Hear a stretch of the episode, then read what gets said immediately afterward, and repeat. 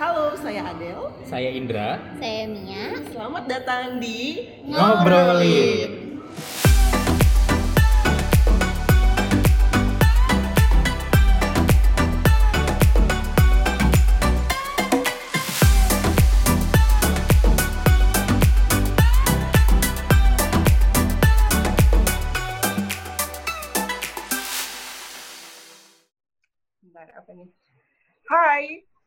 sekarang kita mau ngobrolin tentang COVID-19 atau Coronavirus 2019. Kita udah bergabung bersama Mia. Terus ada Kak Indra. Hai. Kita mencoba seadanya ya.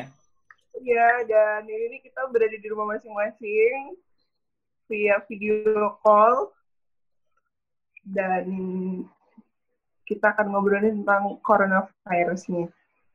Guys, kalian gimana kabar? Alhamdulillah sehat. Baik, baik. Alhamdulillah. Kalau di eh, lingkungan sekitar gimana? Aman? Tempat aku kayak nggak berasa ada virus gitu deh. Jadi itu kayak kapan ya? Dua minggu lalu. Nah, itu warga-warga tuh masih pada bikin kayak karaokean bareng gitu. Luar biasa kan? Tapi udah mulai sepi sih sekarang. Mungkin karena jumlah positifnya udah merangkak naik kali ya. Iya. Tapi ada penyuluhan dari RT gitu nggak sih, Kak? tiap minggu di tempat aku tiap minggu. Jadi kan eh, masjid toa masjid itu dipakai banget gitu sama pihak eh, RT yang bersangkutan kan kita kan dua RT kan. Dia tuh kayak karena kayak kemarin karena kan masih Jumatan tuh masjidnya. Jadi kita udah diinfoin gitu, nggak boleh boleh apa-apa, wajib pakai masker apa segala macam gitu. Terus harus cuci tangan dulu pakai sabun sebelum masuk ke dalam masjidnya. Jadi di tempat wudhunya itu disiapin sabun gitu. Total sudah berapa hari ada di rumah aja nih teman-teman? Mia dulu deh, Mia dulu deh. Aku, aku di kantor si kerja tapi dikurangin jam operasionalnya sama hari masuknya. Jadi aku masuk masih tiga minggu, tiga kali seminggu. Jadi satu kemarin aku masih masuk sih. Hmm. Kalau? Kalau aku ini tadi aku uh, ngitung-ngitung juga udah berapa hari di rumah aja. Uh, kebetulan ada temen tadi yang uh, apa namanya, yang buat status di uh, story gitu. Aha. Ternyata udah hari ke 23 di rumah aja. serius. Sama juga ya. Apa juga ya? Tapi nggak yang full di rumah aja sih. Beberapa hari, beberapa kali juga aku ada ke kantor karena ada ketemu sama orang, terus itu ada yang disiap-siapin juga gitu. Ke eh, apalagi minggu-minggu kemarin, eh minggu ini itu Aha. berapa? Minggu ada kali empat sampai lima kali ke kantor, cuman nggak apa nggak pagi-pagi banget, berangkatnya agak siangan kayak gitu. Iya, iya. Aku juga jam karena dikurangin jadi eh, masuknya ke yang Hmm.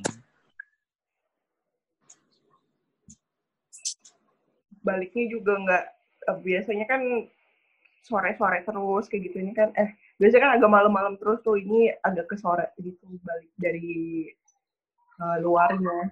Nggak berani juga kalau misalnya kalau mau keluar malam-malam sepi banget sekarang kalau malam. Udah abis maghrib tuh udah sepi banget jalanan. Serius. iya. Aku keluar baru berapa kali doang. Ya, kalau aku sih merhatiin kalau di jalanan masih rame ya, tapi aku juga nggak pernah keluar malam. Hmm. Kalau di jalanan kayak di Sirat Salman itu kalau sore siang masih rame sih.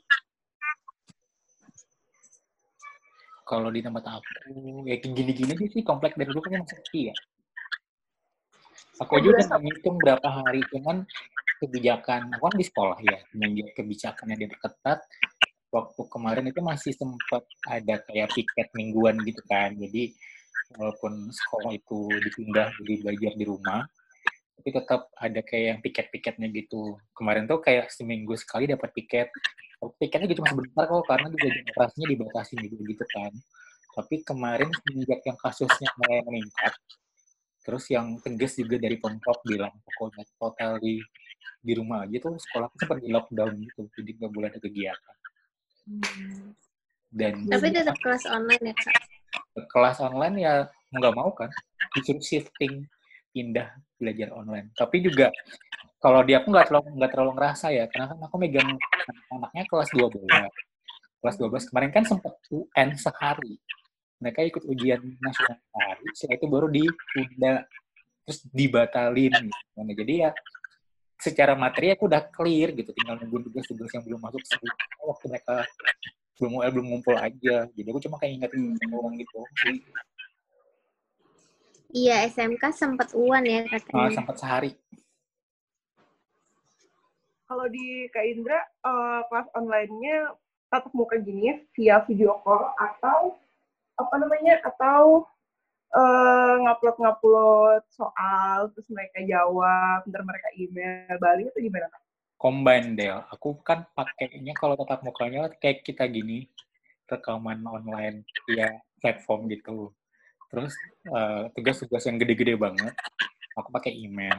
Terus kalau misalnya tugas-tugas yang misalnya kecil banget ada tuh yang sosial media khusus pendidikan gitu. Jadi aku pakai itu juga. Jadi combine gitu sih ya kayaknya mana yang kan gini ya nggak semua juga biar anak-anak di kota Samarinda nggak semua juga punya peralatan atau teknologi yang paling nggak koneksi internet di rumahnya masing-masing kan? Jadinya ya harus nggak bisa memaksakan juga. Katanya ada kuota yang dikasihkan untuk ini ya, untuk siswa gitu ya? ada Jadi- tapi itu dari platform. Jadi dia cuma Oh. tes platform itunya doang. Tapi Tapi tergantung di pro- iya tergantung providernya juga bukan sih? Karena kan aku pakai providernya bukan yang mainstream tuh yang ada ganti mainstream gitu kan. Kalau yang di providerku ngasih kuota gratisnya sama nominalnya sama yang provider yang ngasih di awal-awal. Cuma kalau di provider itu aksesnya lebih banyak. Jadi dia nggak nggak mutlak harus untuk akses itu doang gitu enggak jadi dia platformnya lebih banyak jadi itu agak lebih fleksibel.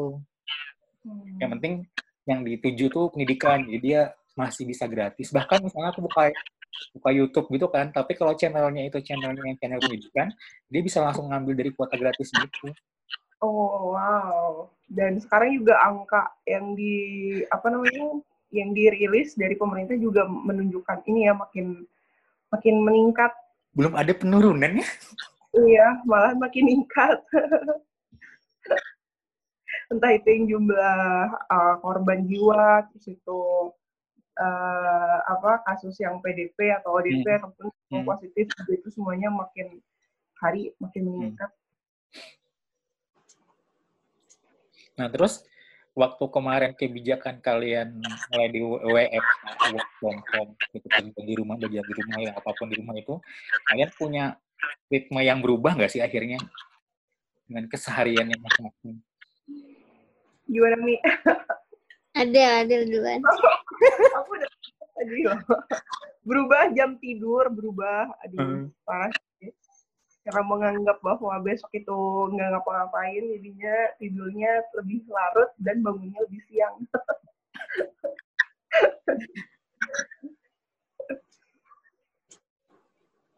kalau kerjaan sih tetap banyak kan juga komunikasi kan a- apa namanya lewat WhatsApp, Hmm. email gitu. Paling kalau ada yang perlu disiapin eh, ngambil dari kantor gitu kan nggak nggak kebawa balik, ya itu mesti kantor sih. Kan kalau di kantor aku kan di bawah tuh ada coffee shop ya, jadi Hmm. coffee shop itu itu hmm, ditutup sementara dan nggak terima online juga kan banyak coffee shop tuh yang terima online iya. Hmm.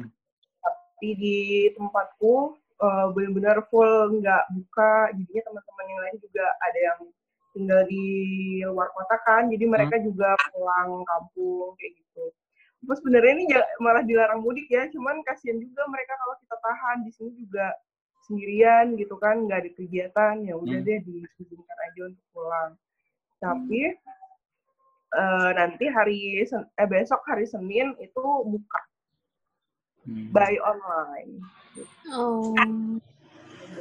Kita buy online eh entah besok atau Selasa ya kalau nggak salah kalau nggak besok Selasa gitu kemungkinan juga teman-teman yang di kantor itu kayaknya bakalan ada yang masuk, ada yang enggak, kayak gitu sih. Karena kan di bawah dibuka tuh, kalau kemarin kan bener-bener tutup itu kayak kalau ke kantor tuh sepi sendirian gitu kan, mbak tuh cuma berdua, bertiga. Kalau uh, coffee shop yang buka kan ya agak rame lah banyak orang.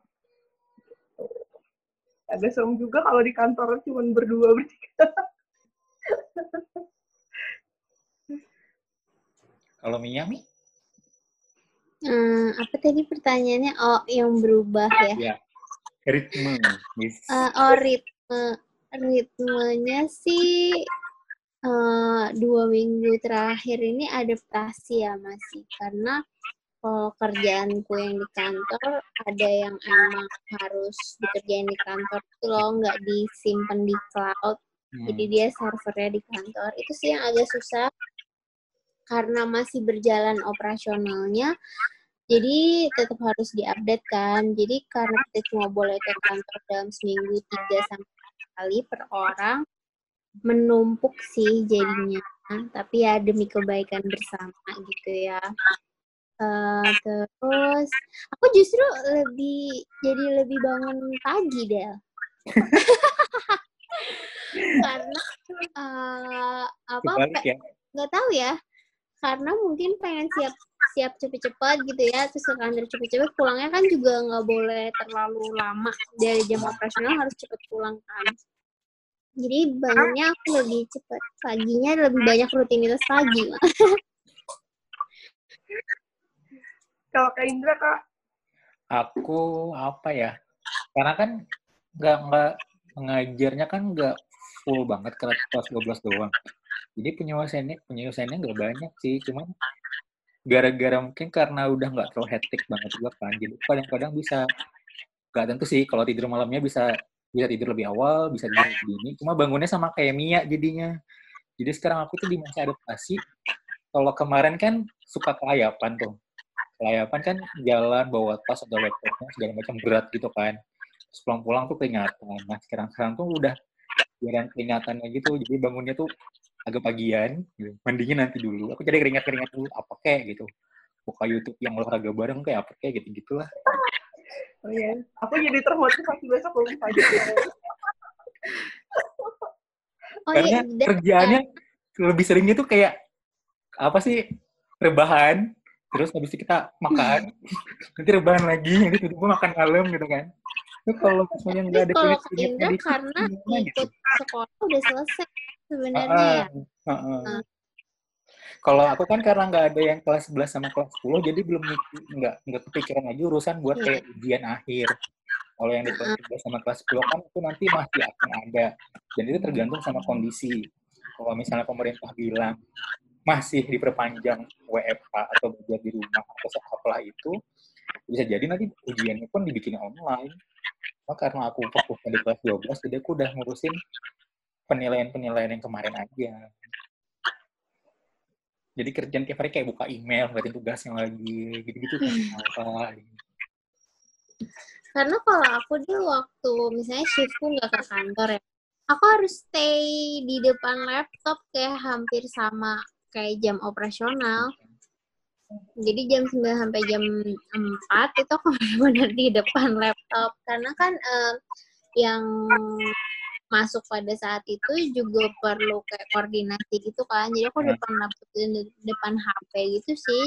Ya, Dan lebih apa ya, lebih blur gitu loh antara ini Di rumah, di rumah apa kerja? seharusnya istirahat atau ini waktu kantor yang seharusnya kerja gitu sih mungkin baru adaptasi ya Iya, Nah, benar. semoga nggak Sebenarnya lama. eh, sebenarnya sih yang kerjain itu sama, cuman bedanya sekarang itu di rumah. Terus itu eh, kadang-kadang ramai ada temennya, tapi sendirian kayak gitu. Eh, tapi kalau misalnya yang dikerjain sih tetap aja sama gitu seperti Hmm. hari biasanya gitu. Em, terus kalau ngajar juga ya sama sih kayak Kak Indra lebih banyak kan kelasnya online. Nggak ada lagi kelas-kelas face to face gitu. Cuma susahnya ya jadi nggak bisa lihat semua oh, semua yang login tuh perhatiin nggak ya? Lebih nggak mikirin sih jadinya lebih ya udah ngomong aja aku aku tanya deh Mik, waktu misalnya lagi meeting online gitu tuh uh, banyak nggak sih yang pasang video atau cuma dikirimin foto doang? Banyak sih yang pasang video. Nah. Um, ada juga yang nggak pakai adalah ya beberapa hmm. gitu. Uh, cuman aku um, awalnya sih aku kayak ada peraturan gitu kak kayak kalau masuk uh, chat di absen apa absen di chat habis hmm. itu kalau mau ngomong raise hand dulu ntar aku yang uh, unmute gitu gitu kan hmm. tapi makin ke sini karena mereka di mute jadi mereka malah seksnya kan jadi aku lebih sering uh, unmute supaya diskusinya uh, ada lah gitu hmm. kan um, Terus tapi mereka pada sopan-sopan sih mahasiswanya kayak kadang ada karena mereka juga di rumah kan. Jadi misalnya mereka lagi disuruh masak nasi gitu, izin dulu kayak gitu gitu. Bu saya mau ke WC bu, katanya gitu. Ya silakan aja. gitu sih banyak yang lucu-lucu juga. Cuma um, uh, aku kan tadinya gini, maksudnya kan kita nggak tahu ya, mungkin sebagian uh, sebagian mahasiswa juga nggak punya akses internet untuk um, login Zoom setiap hari gitu kan. Jadi aku bilang ya kalau bisa jangan sampai ke warnet lah kalau emang nggak nggak memungkinkan gitu. itu sih oh, agak oh, tapi bukan yang PP juga. Kemarin-kemarin sempat keliling warnet gitu nggak sih? Iya iya iya. Banyak yang menjaring anak-anak yang malah berkumpul di warnet. Jadi, jadi kayak serba salah gitu. Iya dan jadi kayak serba salah gitu loh. Mau misalnya ngasih tugas ditumpukin takutnya mata keluaran gitu kan. Hmm. lagi kan kalau aku lihat sih temen yang ngajar rata-rata kan bisa nyari corner wifi corner. Iya. ngumpul juga bisa juga sih rata-rata rata-rata sih teman-teman yang misalnya uh, harus ngasih tugas atau apa gitu akhirnya nggak mewajibkan tugasnya sih hmm. gitu ya harus cuman kan kita serba salah ya kalau misalnya tidak nggak ada kesepakatan kalau misalnya Uwan kan enak kayak udah sepakat gitu ya. perintah dari yang paling ah, atas, ah, atas. Ya, kalau ini juga sulit kebanyakan bikin materi by video juga teman-teman aku yang pengajar tuh bilang gini kelar-kelar corona ntar jadi youtuber nih Iya, kan harus dipikirin ya kayak konten-konten ya. Kontennya apa? Terus mau ngomong ngomong sendiri tuh grogi iya. juga lah. Kalau misalnya kita record bisa-bisa jadi youtuber ntar kata mereka gitu. Terus kalian ada ikut ini nggak kayak hmm, apa uh, kegiatan-kegiatan yang ngebantu untuk pengadaan hand sanitizer mungkin, masker, untuk dibagikan ke mana, ke mana kayak gitu. Ada nggak? Aku paling uh, online doang. Dan yang online. Online mengisikan sebagian rezeki.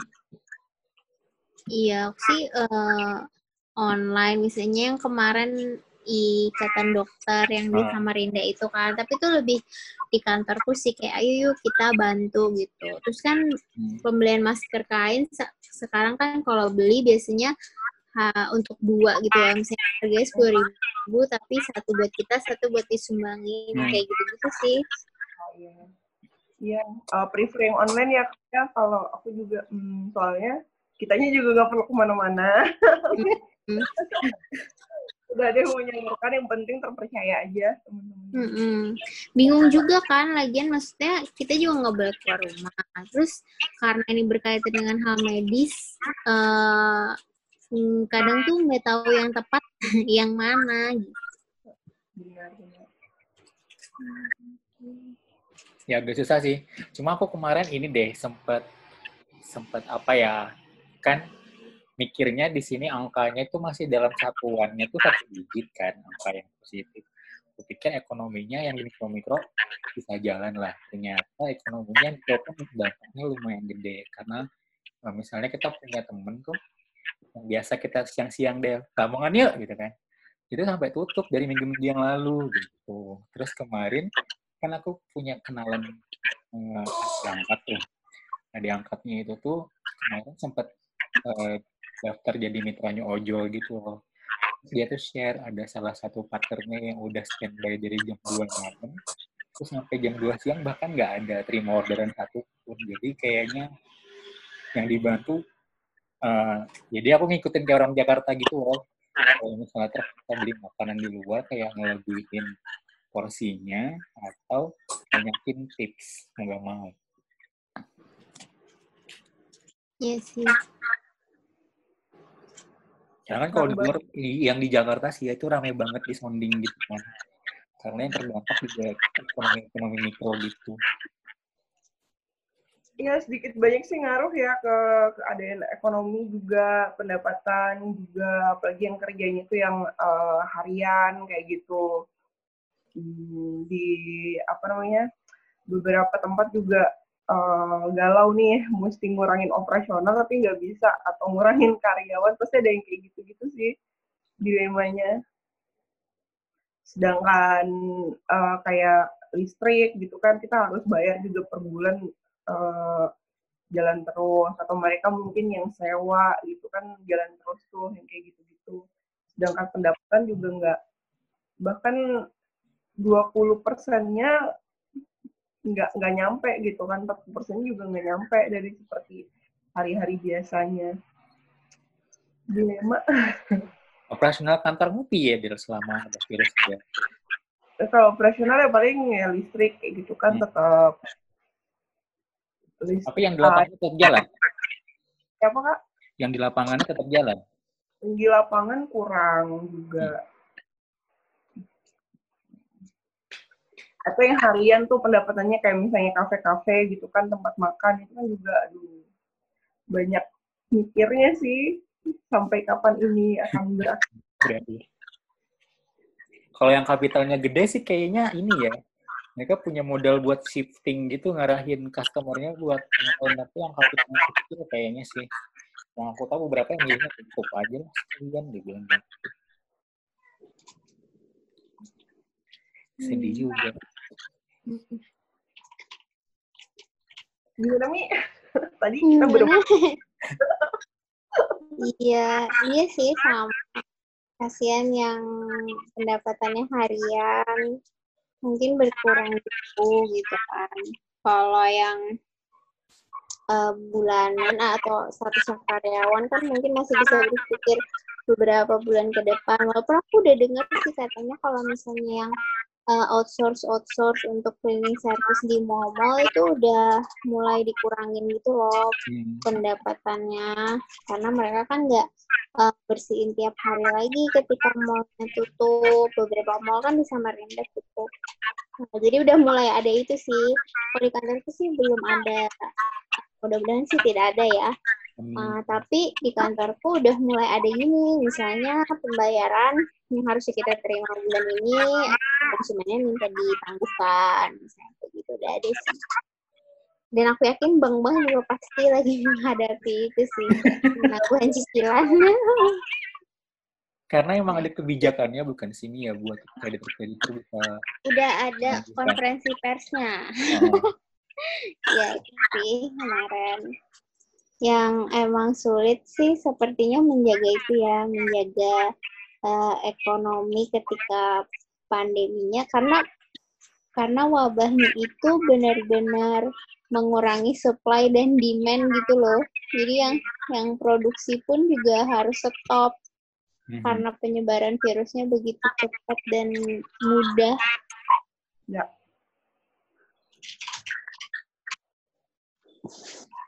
Uh, di tempat-tempat apa namanya tempat-tempat pabrik juga sekarang uh, mereka kayak was-was gitu mungkin ya. Aku lihat di depan uh, Robinson itu mereka siapin kayak pagar kawat duri gitu.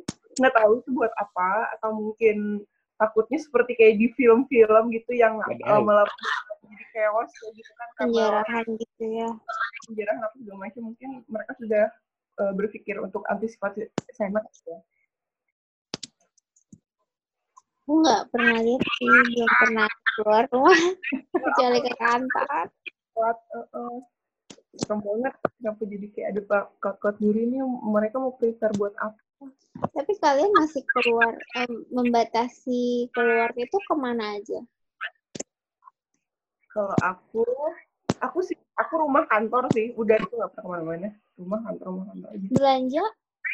belanja oh iya belanja belanja kebetulan bukan aku paling deket-deket aja lo yang di awal Iya sih. Kalau Kak Indra? Aku keluar itu baru beberapa kali ya. Eh, kemarin waktu masih piket ke kantor, ya, eh, bolak-balik ke kantor, biasa nyelipin gitu loh. Jadi misalnya kalau ini udah mulai kurang A, B, C, D, aku nyelipin dulu. Jadi biar sekali jalan. Jadi paling Iya, bener. beli ke market sekaligus biar pulang. Eh, tapi aku paling paling paling gerah tuh misalnya aku aku ada buku panjang gitu. Aku mau kamar keluar. Mau keluar dulu. Nanti udah balik lagi terus eh, kalian kayak kayak aku nggak sih aku tuh misalnya pada pergi ke kantor ngelipin ke mana-mana nyempetin ke supermarket gitu tuh pulang langsung kayak bukan panikan sih tapi pulang langsung kayak taruh tas semuanya beresin langsung kamar mandi ganti baju mandi semua dulu baru beraktivitas lagi gitu. Kalian gitu juga nggak sih? Kalau habis dari luar langsung mandi kak. Jadi mau pergi tuh mandi begitu sampai langsung mandi lagi. Kayak bersih bersih semuanya Terus eh, jadi salah satu tuh kan ada yang kayak emang belajarnya tentang biologi virus dan bakteri gitu lah. Jadi dia tuh awal-awal udah ini loh kayak kalau belanja groceries, belanja mingguan ke supermarket, semua belanjaannya tuh dia lap pakai kalau nggak sabun sama air, sabu, eh, air sama disinfektan. Dulu kan aku berpikir ah yang penting yang mau dimakan eh, dicuci gitu kan terus cuci tangan bla bla. Tapi sekarang aku mulai kayak berpikir oh my god kayaknya kita juga harus kayak gitu deh karena kan kalau di supermarket sih nggak tahu dipegang siapa aja. Dan itu aku nyobain capek banget. dia melakukan hal itu dari sebelumnya Mi. dari sebelum ada pandemi seperti dari ini. waktu awal karena dia udah tahu itu virus eh, terurainya dengan sabun. Hmm. Nah, jadi waktu awal kan belum tahu. Kita kan taunya oh itu di permukaan beberapa permukaan material bisa hidup selama berapa jam kayak gitu. Nah, atas dasar itulah dia ngelap-ngelap itu. Tapi ya sih kalau aku habis nyampe rumah sebisa mungkin eh, bajunya langsung dianggap kotor aja gitu. Walaupun cuma bentar. dari luar ya langsung mandi. Udah. Cuci tangan udah nggak tahu lagi. Kemarin sempet yang kayak sampai kelupasan tapi ya akhirnya aku pakai lotion terus sih abis ini. Kering habis cuci tangan apalagi kalau pakai yang semprotan itu kan aduh itu tuh langsung kering gitu loh. Ya Nah, kalian itu tipikal yang ini gak sih? Termasuk yang panik buying gak sih? oh enggak belum. Belum. Karena aku ada ngeliat lah kayak beberapa orang tuh yang bener-bener wah dia harus ngestok ini harus ngestok ini di sini nggak ada dia cari lagi gitu-gitu. Sementara aku tuh kemarin ketemu kayak cairan desinfektan cuma beli sebotol doang ya. Itu cuma perlunya botol nggak bilang kayak gitu. panik Oh. enggak sih cuma ada beberapa yang aku dengar dari orang-orang apa namanya teman-teman juga teman-teman deket gitu katanya Hmm. sih ada beberapa orang yang udah nimbun-nimbun kayak gitu sih agak serem juga kalau kita jangan nanti kita nggak kebagian gitu kan mikirnya kalau misalnya dengar orang nimbun-nimbun tuh. Terus waktu ke eh, apa namanya waktu ke supermarket gitu aku ngeliat beberapa bahan pokok yang habis belas sama sekali nggak ada di situ. Padahal itu tuh supermarket tapi itu tuh nggak ada bahan makanan tersebut. Kalau kalau gula kan setauku emang dari awal tahun itu udah mulai langka. Kalau Langka. yang lain itu mulai berasa langkanya ketika di, mulai dinyatakan ada positif di Indonesia ya gitu. Udah deh. kalau aku tuh lebih eh, gini sih karena di kantor kan harus menyediakan kan karena Hmm. kantorku ada yang memang uh, tiap hari nggak bisa nggak masuk karena uh, pekerjaannya lekat banget sama kerjaan sehari-hari kayak uh, tim keamanan sama tim kebersihan mereka kan harus masuk setiap hari Nah, kita kan pasti harus melengkapi mereka dengan masker lah paling enggak gitu ya, terus sanitizer gitu. Itu sih uh, agak keselnya sama yang nimbun karena harganya jadi mahal, terus uh, nyarinya juga susah. Jadi tuh uh, padahal itu demi keamanan orang lain gitu kan. Uh, sementara mereka tuh apa ya kayak garda depan lah yang termasuk yang garda depan yang gak bisa ninggalin kerjaannya gitu. Kalau kita yang di kantor sih masih bisa kayak cuci tangan aja gitu ya udah. Kalau menurut kalian penanganan dan juga hmm, penanganan terus itu uh, uh, apa namanya cara untuk ngetes dengan si rapid test itu kalau di Samarinda itu gimana? Uh, sesuaikah atau lambatkah atau gimana? Indra. aku bingung ya karena karena kita juga kayak nggak tahu gitu loh misalnya tuh tesnya ada berapa. Terus kalau warga mau mau tes tuh gimana? Karena kan kalau misalnya di DKI kan sampai kerja sama sama aplikasi gitu kan. Jadi itu kalau misalnya kita merasa punya gejala langsung konsul ke dokter-dokter yang di platform itu. Kalau mau disuruh langsung tes kita harus langsung registrasi tesnya gitu loh kalau di sini nggak tahu sama sekali gimana jalurnya rapid test ya. kita cuma yang harus ke dua sebagai kontak pertama untuk apa ya menginformasikan kalau misalnya kita atau kita punya gejala sih karena kita gini apakah dia itu hanya yang orang DPO ataukah misalnya orang-orang yang tidak DPO tapi merasa gejala nggak tahu para sahabatnya nggak ngerti juga cuma kadang-kadang bingung ya kan pergerakan manusia di Samarinda itu juga luwes ya. Tapi kok bisa sih balik papan menemukan lebih banyak kasus dibanding di sini gitu. Kadang bertanya-tanya emang memang angkanya cuma segitu? Atau mungkin di luar banyak yang gak ketahuan. Ya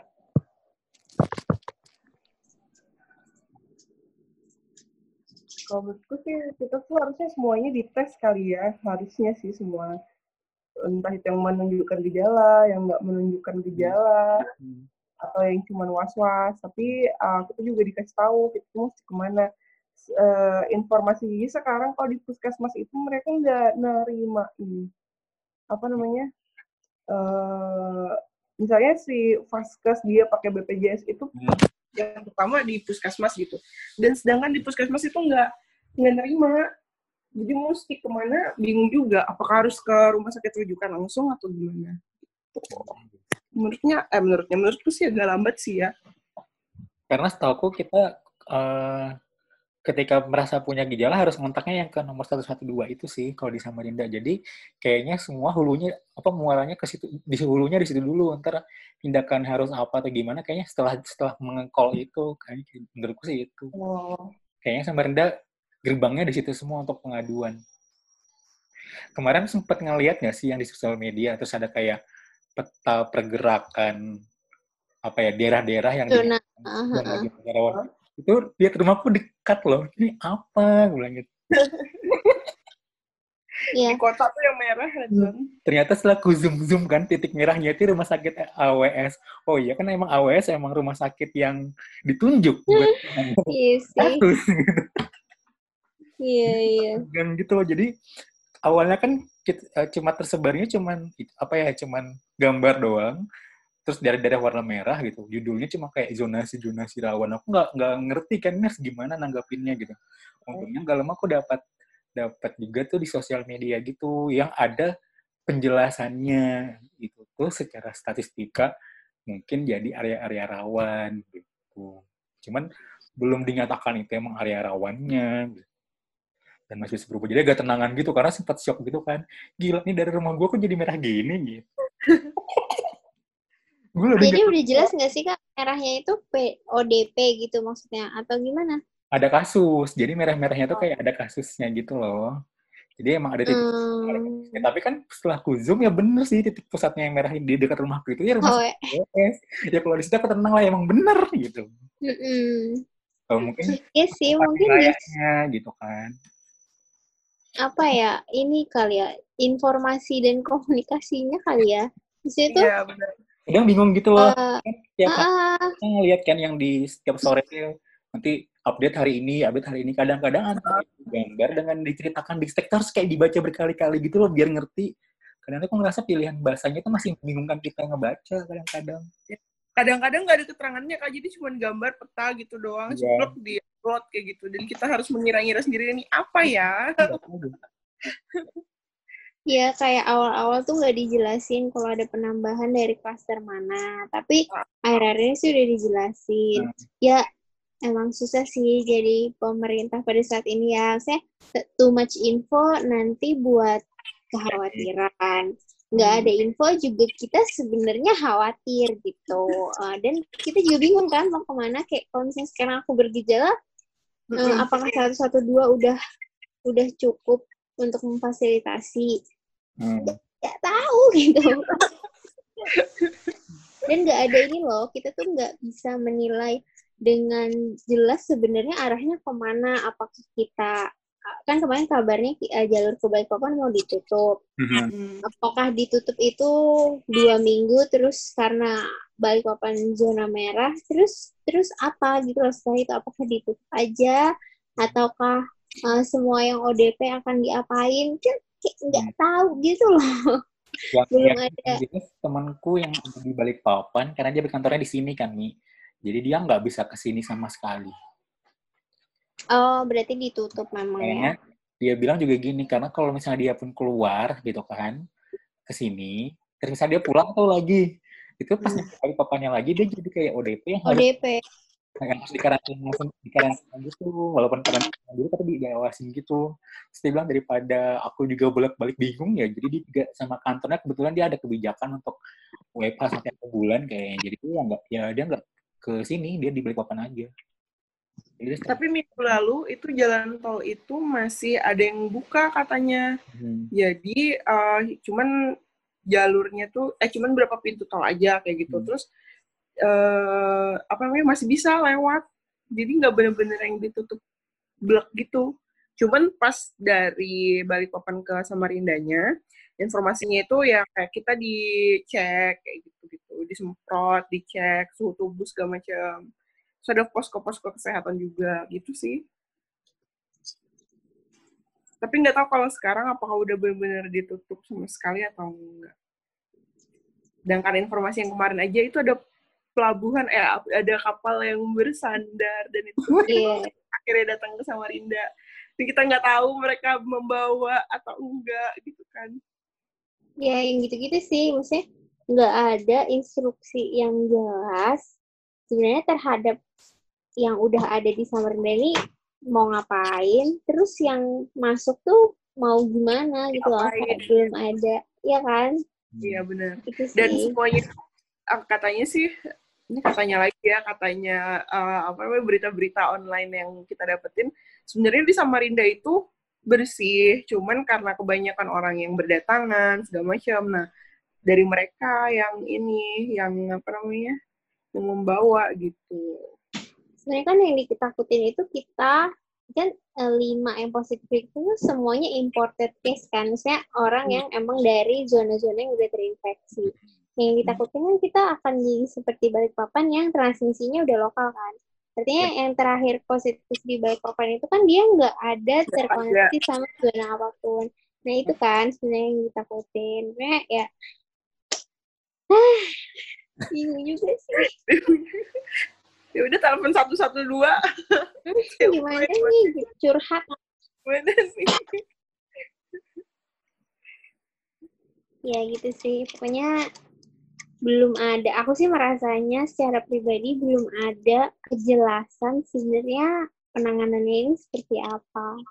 Ya dan kita mesti eh, apa juga gitu kan. Hmm, kalaupun berharap pandemi ini selesai kayaknya itu bakalan makan waktu. Entah itu sampai ntar habis Idul Fitri. Kayak kelihatannya sih sampai Idul Fitri pun nanti masih soalnya melihat progres uh, yang sekarang aja seperti ini. Terus untuk mengidentifikasi dia itu positif dari dia nunggu sampai dia tuh dinyatakan positif itu aja tuh berhari-hari. Penambahan satu penambahan satu. Nggak um, yang bisa langsung dapat datanya secara langsung dan cepet gitu loh masih nunggu lagi nunggu lagi. Iya. Kalau temen aku yang emang belajar biologi itu dia bilang ya udah sebenarnya kita harus menerima bahwa ya ini normal kita yang baru. Karena um, selama belum terjadi komunitas kita semua itu um, apa kebal terhadap virusnya sebenarnya kan kita menunggu vaksin vaksin itu ya masih satu setengah tahun lagi gitu loh jadi misalnya kita harus mulai menerima bahwa oh ini tuh jangka panjang ini bukan sprint yeah. ini tuh maraton gitu hmm, bener-bener kita harus menerima bahwa keadaan seperti ini nih ya akan berlangsung agak lama jadinya hmm bener kata Mia tadi ini adalah normal kita yang baru. Iya. Gitu, gengs. Uh, apa lagi?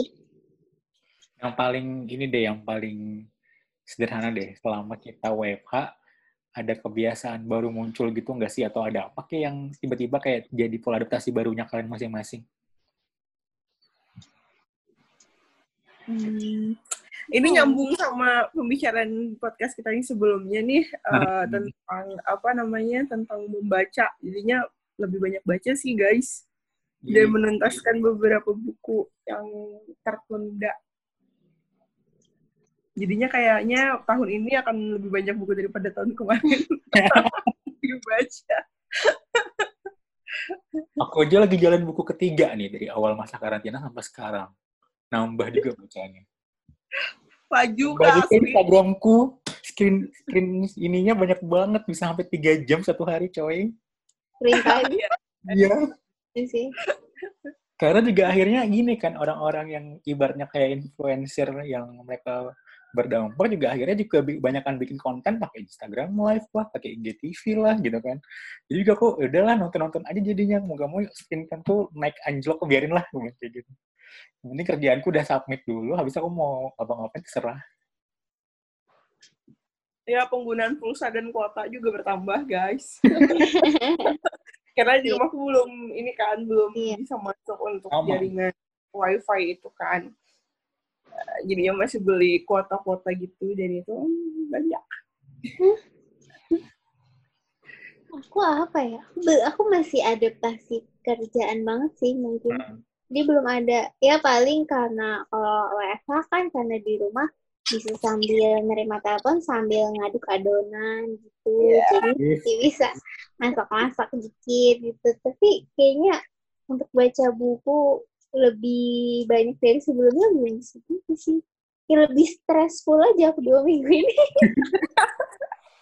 Cuma aku ini sih uh, rajinin olahraga sih. Karena nggak bisa kalau dulu kan ya udah uh, mengalokasikan satu jam buat olahraga gitu di tempat olahraga kalau sekarang karena nggak bisa jadi harus disempatkan gitu misalnya pagi atau sore.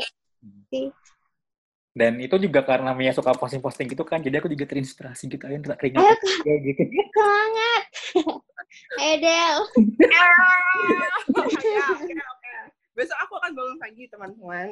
Dan aku akan memulai besok kamu WFH besok aku WFH tapi sore aku ada meeting di kantor oke okay. tetap semangat ya semuanya dan tetap sehat eh terakhir terakhir hmm. yang dikangenin oh. kegiatan yang dikangenin sebelum adanya pandemi ini kegiatan hmm. pandemi ini Aku tahu Kak Indra apa. Kak Indra akan Starbucks. nongkrong.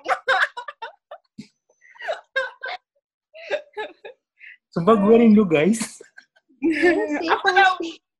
Kalau Mia aku tahu dia rindu olahraga bersama dengan teman-teman. Iya. Sama potong rambut di salon sih. Aku tuh lagi kayak, rambut apa aku potong rambut aja udah di rumah. Karena takut nggak sih? Iya. Oh, Takut banget. gitu. Kamu Del Kalau aku nongkrong juga Del. nongkrong sih kayaknya. nongkrong. Iya sih.